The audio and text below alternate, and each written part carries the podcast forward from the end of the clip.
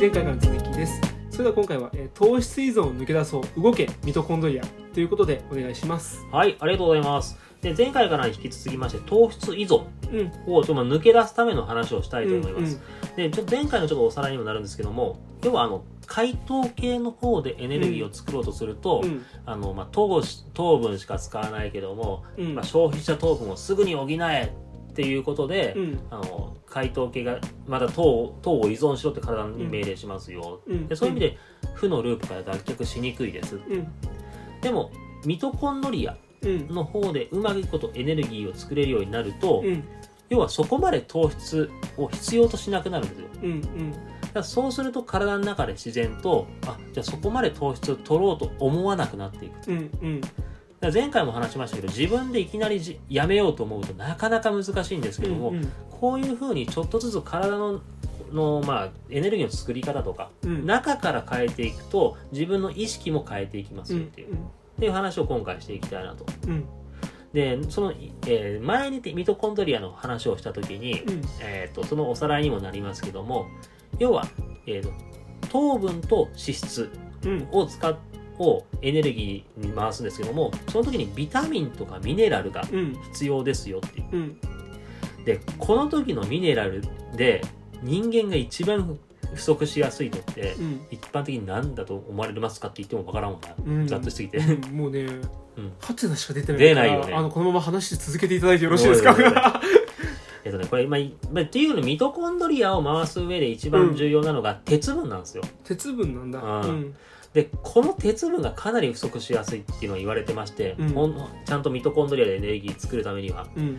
で、えっと男性よりも女性の方が甘いもの好きっていう話聞いたことありますね、なんか甘いいものスイーツが好きなのかって。いやなんかそういうイメージはあるけどそれってそうなんだ。実は明確にそのなんかあるんだ女性の方が甘いもの好きっていうのが。やっぱりスイーツ好きなのは女性っていうのはやっぱりデータある。まああと男は酒女性はスイーツまあこれちょっと男女差別だとか言われるから、まあ、あんまり話はせんけどもうん。女性の方があの一般的に甘いものが好きだって言われる理由の一つなんだけど、うん。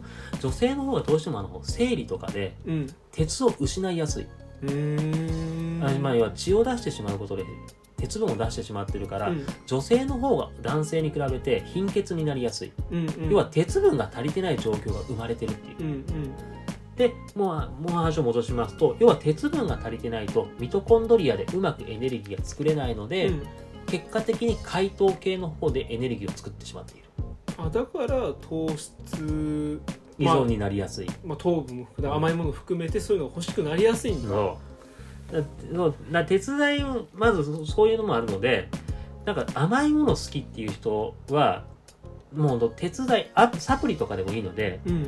鉄分を補うようにしてもらえるとうん。結構これまず変わってきますよっていう。あの野菜ジュースとかのおかげで意外とビタミンとかミネラルって取れる状況が最近揃ってるんですよ、まあそのビ野菜ジュースの中でもちょっと質がどうこうっていう話はここ省きますけど、うん。野菜を取り取ろうっていう意識は皆さんあるんですけども、うん。鉄分にまで目がいかないんですよ鉄分って、まあ、今サプリとかでもいいって言っちゃいけくれたけどなんだろうね。あとなんかレバーとかそういうのは思い浮かぶけどあとなんか他ある鉄分取りやすい食物って？やっぱり肉系だね。肉系か、うん。まあレバーが一番多いのは間違いないんだけど、うん、なんか一番なんか有名なイメージがあるうん。だからやっぱりそこになってくるんですけどもかといってでもやっぱりなんか逆にこれ糖尿病とかの人ってそそういうのをあのおかずとかも取りすぎちゃいけないっていうのでうんだからそっちも抑えてしまう傾向がある、うんうんだから全般的に食事を落としちゃうんだよね、まあうん。おかずとご飯も主食もおかずも落としちゃってだからこそ逆に言えばそういう大事なもの、うん。鉄分とかが不足しやすいっていうのもある、これに関しては本当にや、まあ、野菜とかでビタミンとかを取るのも大事なんですけども繰り返しになりますけども鉄分。うん。これちょっとおあの気をつけていただけるといいかなと思います、うんとはいえね糖分が多すぎると解糖系の方でエネルギー作っちゃうのでやっぱりある程度と糖分を制限しなきゃいけない、うん。えーまあ、じゃあ糖分を全く取らない方がいいよっていう研究者の方もいるんですけども、うん。あのいきなり糖分をゼロにするってのはすっごい難しいんですよ。やっぱり、うん全く食べるなっていうのは、まあ、たまに糖分ゼロの日を作るとか、まあ、まあまあでもこれもね個人差があっていいと思うんですけども僕は糖分ゼロの日は作らなくていいと思ってるんですよ。うんうん。だから全体的に糖分を減らす。うん。今よりも減らすように例えばご飯。ご飯1杯ってあれ糖質が何グラムぐらいあると思いますかっていう。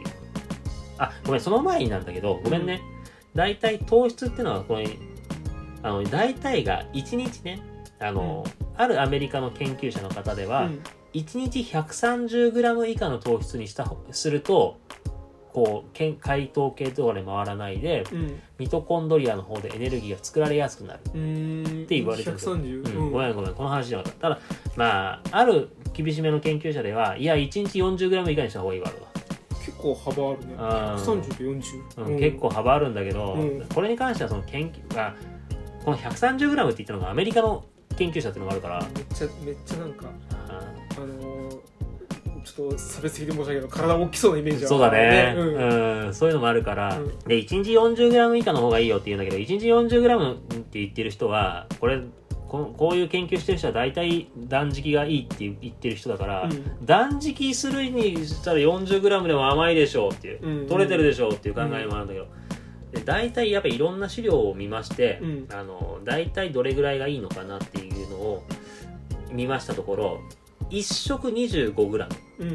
これを1日3回で 75g はいはいはい。であとまあ何かしらでちょっとつまんじゃうとかうん。あるだろうからプラスアルファで 10g ぐらいで、うん。合計 85g ぐらいが、うん。あのまあ、ある意味いいと言われてます、うんうん。ただ実際のところなんだけどこれあのねこの 85g って言ったらいいもののこれこれあくまでやっぱりしっかりと糖質依存を抜け出そうっていうのであって、うん。あのまあ、通常的な食事からしたらやっぱり圧倒的に少ないんですよ。うんうんうん。だからここでちょっとさっきの話に戻るけどもじゃあご飯1杯ってどれぐらい糖質があると思いますかって。ご飯普通の1杯ね。あのお茶碗1杯。いやーどれぐらいただなんか75ってすぐいっちゃうんじゃないかなってイメージはあるんだようーん。ねご飯一杯がどれくらいかわかんないけど。これご飯1杯が 55g あーやっぱりもうすぐ75いっちゃうね。2杯食べたらもう100そうそうそう。2杯で1さっきの 1, に1食 25g で、うん。まあ、1日は、まあ、85g ぐらいって言われてるから。あそうそう。そうそう一食分はゆ優に超えちゃうんだね。そう超えちゃうんだよね、って言われてる。でちなみに食パン1枚が 26g、うん。でうどん1玉で 62.6g だあー。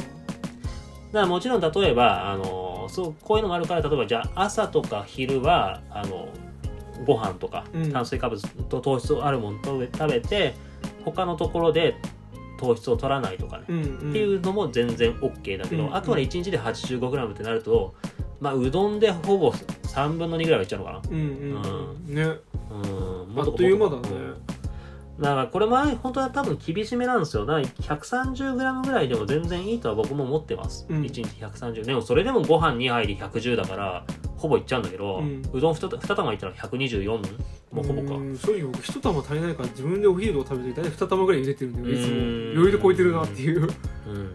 うん、あくまでこれはもう本当糖質を本当制限しようっていう食事だから、うんでも確かにここまで減らまあ実際糖質制限の食事ってやって慣れていくとこれぐらいでもいけるはいけるんだけどうん。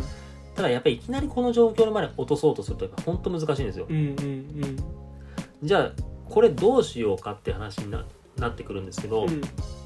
えっとちなみにやっぱりおかずの方がメインの方がいいって言われる理由の一つなんだけど、うん。えっとこれ一つの一つの例ですけども赤肉うん。とかは 100g 分食べても糖質は 1g もいかないらしい、あーすごい少ない。極端に少ないね。うん。うん。魚も一切れであったら 0.3g ぐらい、うん。で納豆まあ50まあ1パックくらいか。うん。で糖質 2.7g いやー全然違うね。うん、やっぱりご飯とかよよく言う炭水化物が多いものっていうのは圧倒的に糖質が多いかなって思っていただければ。炭水化物と糖分と同じなの？違うの？ほぼ一緒ですね。ほぼ一緒。なんかでも表記ってよく炭水化物で書いてあるうん？両方で書いてある？最近は糖質の方で書いてある方が多いかな。でもあれ炭水化物と糖質はもうイコールで考えていいの表記にほぼ一緒でいいと思うあれは、細かく分けると結局体の中に入った時に糖質になるとかあと食事で取る時の炭水化物の量とうん。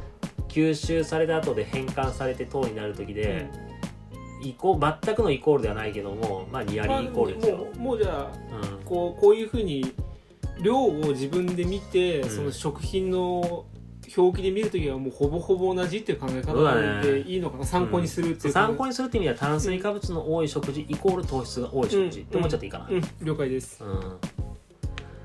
だからそういう意味でおかずの方があの圧倒的に糖質は少ないからおかずで取ってそれでお腹膨らませようっていうのは全然ありな話だとうん思ってます、うん。であとこれ、えっと、もう一個そのおかずを取った方がいいって話をさせていただくと、うん。えっと、前の時でさあの、まあ、糖新生とか話かな要はうん。タンパク質とか脂質を分解するように、うん。要は糖質制限の食事をすると、うん。えっと、これも前の話の繰り返しになっちゃうけどもとあの筋肉とかの分解が起きる可能性があるんですよ、そういう意味でもタンパク質とかがお多い食事を取っとくと、うん。そういうことにもならないから、うんうん。糖質制限をするときはやっぱりおかずはしっかりとりましょうって、できれば、うんだからまあ本当断食もプチ断食ぐらいだったらいいんですけども、うん。やっぱりそういうリスクもあるのでプチ断食じゃなくてしもう本当の断食っていうのはちょっと健康に本当がん考えものではあるよっていう。うん。ただこれはでも研究者の人とかでこれぐらいの食事はとっていいんだとかメニューを作ってる人がいるので、うん。それ本当に断食に興味ある人はそういう本当に専門家の人とかに相談してみた方がいいです、うんある程度やっぱり多少はとあの糖質取ってもいいですよっていうのは僕は僕は考えています。うんうん。糖分を摂取しなくても、まあ、けそういう意味で脂質とかタンパク質を取れば血糖値は上がりますので、うん。だからそういう意味でも体の健康というのは保たれますよと。糖分を,、ま、もう減らしても大丈夫なようになってますよって。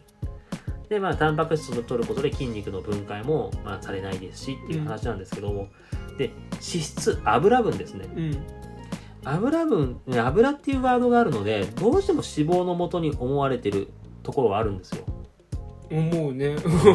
というと、うん思ってる。うん、だからうん患者様からも言われるんですよ。あ脂質はもう脂質も取らない方がいいんだよねっていうのは、うん。あのまあちょっとコレステロールとかの話になってくるとまた話変わってくるんですけど、うん。まあ、糖尿病とかあと脂肪っていう話だけに絞りますね今うん回、えっとねぶっちゃけ糖質と脂質うん。を取りますよってなった時に、もう極論ですけど脂質はめちゃめちゃ取ってもあんま太んない極論よこれあのこれちょっと今結局その今けんいろんな研究者の人で論文とかも全然出てるんですけども、あの前にも話しましたけど糖質を取りますよ。うん。でインスリンが登場します、うん。でインスリンが脂肪に隠します。うん。これで脂肪っていうのがつくわけであって、うん。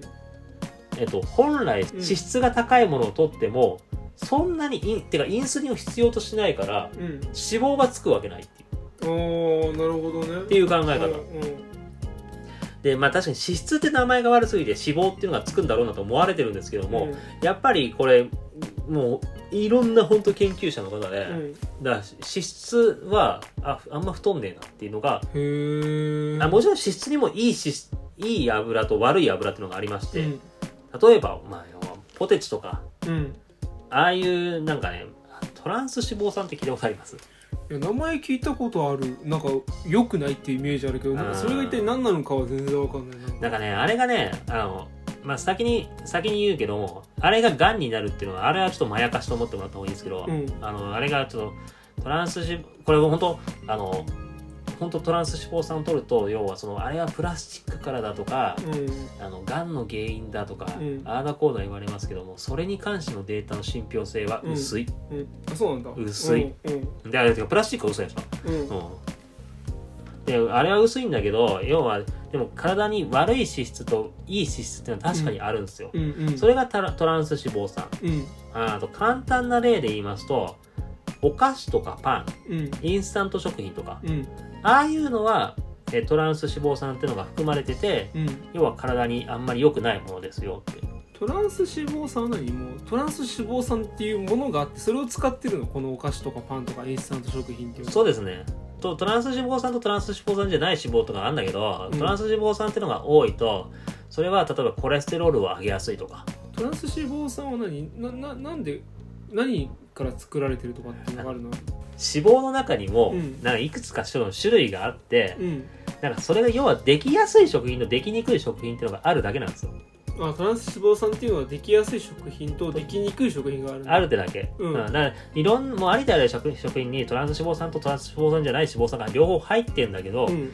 それが多いっていうのが、うん。だそういう食品がいくつかあるんですよっていう。うんうんでそれが例えばそれを分類ししてるだけ。あこの食品はどうやらとで調べてみて、うん。あこの脂肪はトランス脂この食品はトランス脂肪酸が多く入ってるなとか。うんう、ん。でこの食品は少ないなとか。うん。っていうのがなんか、まあ、分解とかして、うん。食品とかをなんか分解して研究とかしてみて分かるって感じ、うん。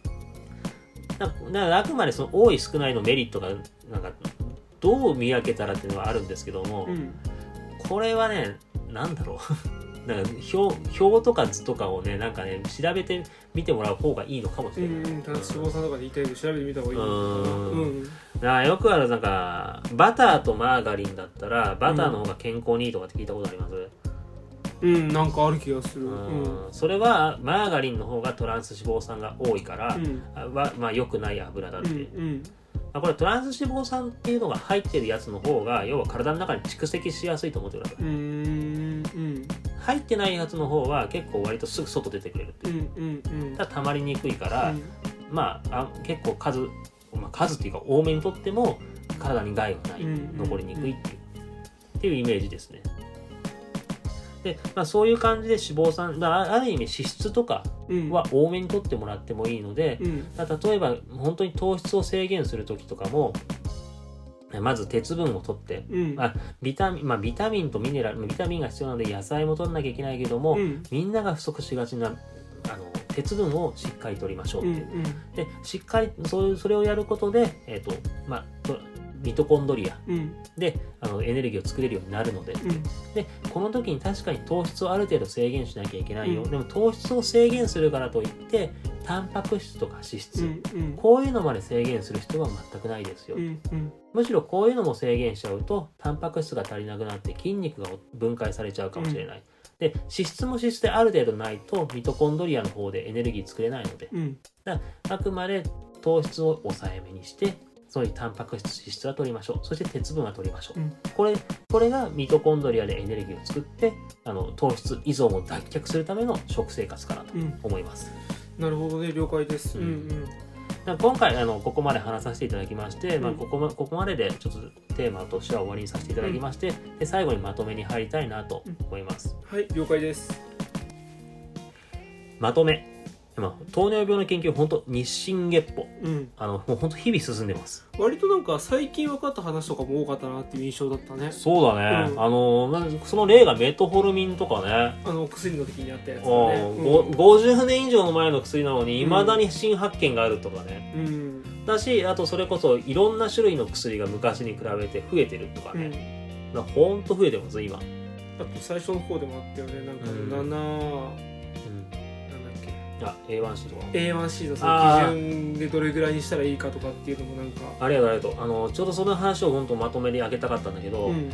昔は A1C をあの、まあ、6.5じゃなくて、まあ、6.5とか6.1より下げなきゃいけないとか、もっと厳密なコントロールが必要だったんだって言われてたんだけど、これも本当ここ数年あもう10年とかうん。の話で、いや7以下に抑えときゃとりあえず大丈夫うんよって、いやだからこれってあ糖尿病としてのなんか基準が緩くなって大丈夫なのって思うかもしれないんですけど、うんこれめちゃめちゃ大事なことでうん要は6.8の人をさらに6.5とか、うんまあ、ろしたら6を切らせようと思うとより強い薬が必要やっぱり強めの薬とかを使わなきゃいけなくなるんですよ。でそうすると強めの薬を使うってことは例えばインスリンを出そうとさせたりする膵臓が疲れてしまう。でそれって最終的に膵臓が疲れてインスリンが出なくなるってのはそのそれの方がよっぽどやばいじゃん。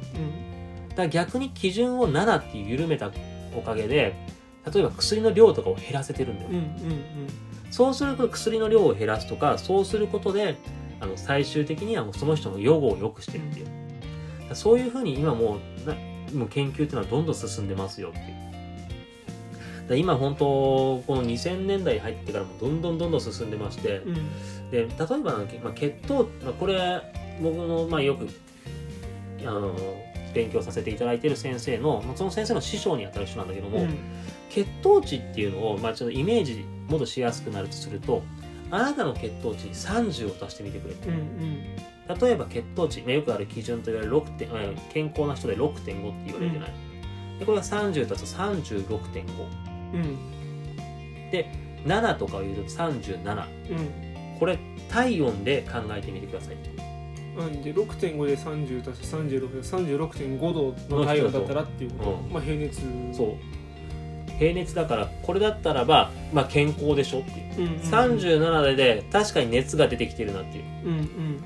まだ確かに37でも元気は元気かもしれないけどもちょっとた辛い人は辛いよっていう。う、んでこれが38度うん。うん39度うん。なってくるとよそれはそそれだけあなたの体は苦しいよね。うんうん。目安になるよっていう。でそういうふうにいろんな研究者の人でもいろんな人に分かりやすいようにいろんな伝え方とかをしてる。っていううん。この体温法は確かに結構いろいろ使わせてもらってるけど確かにイメージがしやすいかな、いや確かに。うん。うん。でまあやっぱり糖尿病の人って本当は例えば糖の働き糖質がさ免疫を邪魔するとかで感染症にかかりやすいとか。いやなんかそっちのイメージすが今回すごい意外だったなと思ってなんか糖尿病自身よりもそこまあ糖尿病自身も怖いんだけど、うん。そこからつながっていくものっていうまあがんとかの話もあったけどね。そ本当になんていうの？しかもなんかかかると割ともうう、うん、大変だなっていう大変っていうのは時間がすごいロングスパンで見,、見なきゃいけなくてうん大変だなっていうのもすごい感じた今回。そう。やっぱりもうそう感染症みたいな急性だけじゃなくて今話してくれた通りいろんな病気につながっていくっていう、だから本当にまさに基礎疾患の本当基礎の部分になってしまう病なんですよ、題名通りね。うん。大たるゆえんがってそう。いう大たるゆえんですよ基礎疾患の。ちょっと題名最初にどういうにしたけど。そう。だからまあ本当基礎疾患の「王っていうのはそういう意味で僕はつけさせていただきました、うんうん。いやいやう今回聞いてみるとすごいうんなんか全てにつながっていくんだなっていう感じがすごい、うん、伝わった。本当だから体って本当につながってるからこそいろんな病気につながっていくんだけども、まあ、本当基礎疾患のこの糖尿病まあ基礎だからこそここを防ぐとうん。逆に言えば上に積み重なるであろう多くの病気を防げる。うんうんうん。っていう可逆能性に言えばね。そう。ん。だだからこそここはしっかりとうん。もうケアしていきましょううんっていう考えですね、うんうんまあ今回話させていただいた内容が、まあ、本当はまあ話し足りないところもありますが、おうん、お取っ取っとこう。ときましょう取っときましょう。取っとこ取っときましょう。ですけどまああと、まあ、実際今日の話の内容でどれだけまあ伝えられたかが不安なところもありますが、ううんうん。いやいやいや すごい。詳しくいろいろ話してもらって。ううんん。なんかこんな感じですしまあ本当なんか、まあ、毎回になりますけども、まあ、病気とかはもうやっぱり今治療してる人はもうかかりつけの先生、うん。薬剤師に相談していただきたいですし、ただまあ今回の話を聞いていただいて、テーマを聞いていただいてああ糖尿病って怖い病気だなとか、うん。あ糖質って気をつけなきゃなうん。あ鉄分取ろう。なんか一つでもいいので皆様の心に引っかかってくれると僕は嬉しい。まあ、あのインスリン君はめちゃめちゃ頑張り屋さんだけどあいいねいいね割と悪いことしちゃう子なんで 本当に無理させないようにっていうのが僕は今回一番学んだことかなっていう。ねいいねいいねいいね。うわあインスリン君水道君を大事にしましょそうう水族くんね頑張り屋さん彼しかできないことがあるから唯一見えるんだけど彼パンクさせるとすぐ死亡にしちゃうから。いいんですよ。っていうのがね今回ねちょっと僕はすごい印象的だった。本当なんかね皆様一つでも心の中に持ち帰っていただければ本当嬉しいです。でも今回の話はこんな感じですね、うん。了解です、ねまあ、また次回以降また別のテーマを取り扱って話していきますのでまた皆様聞いていただけると嬉しいです。あのツイッターとかもやってるのでよかったらもしフォローしてください。あとは購買局は大田区の工場にあるのでいつでも売っちゃいますのでどうぞ これは毎回言います。でありがとうございます。はまた次回よろしくお願いします。今日はありがとうございました。ありがとうございました。バイバーイ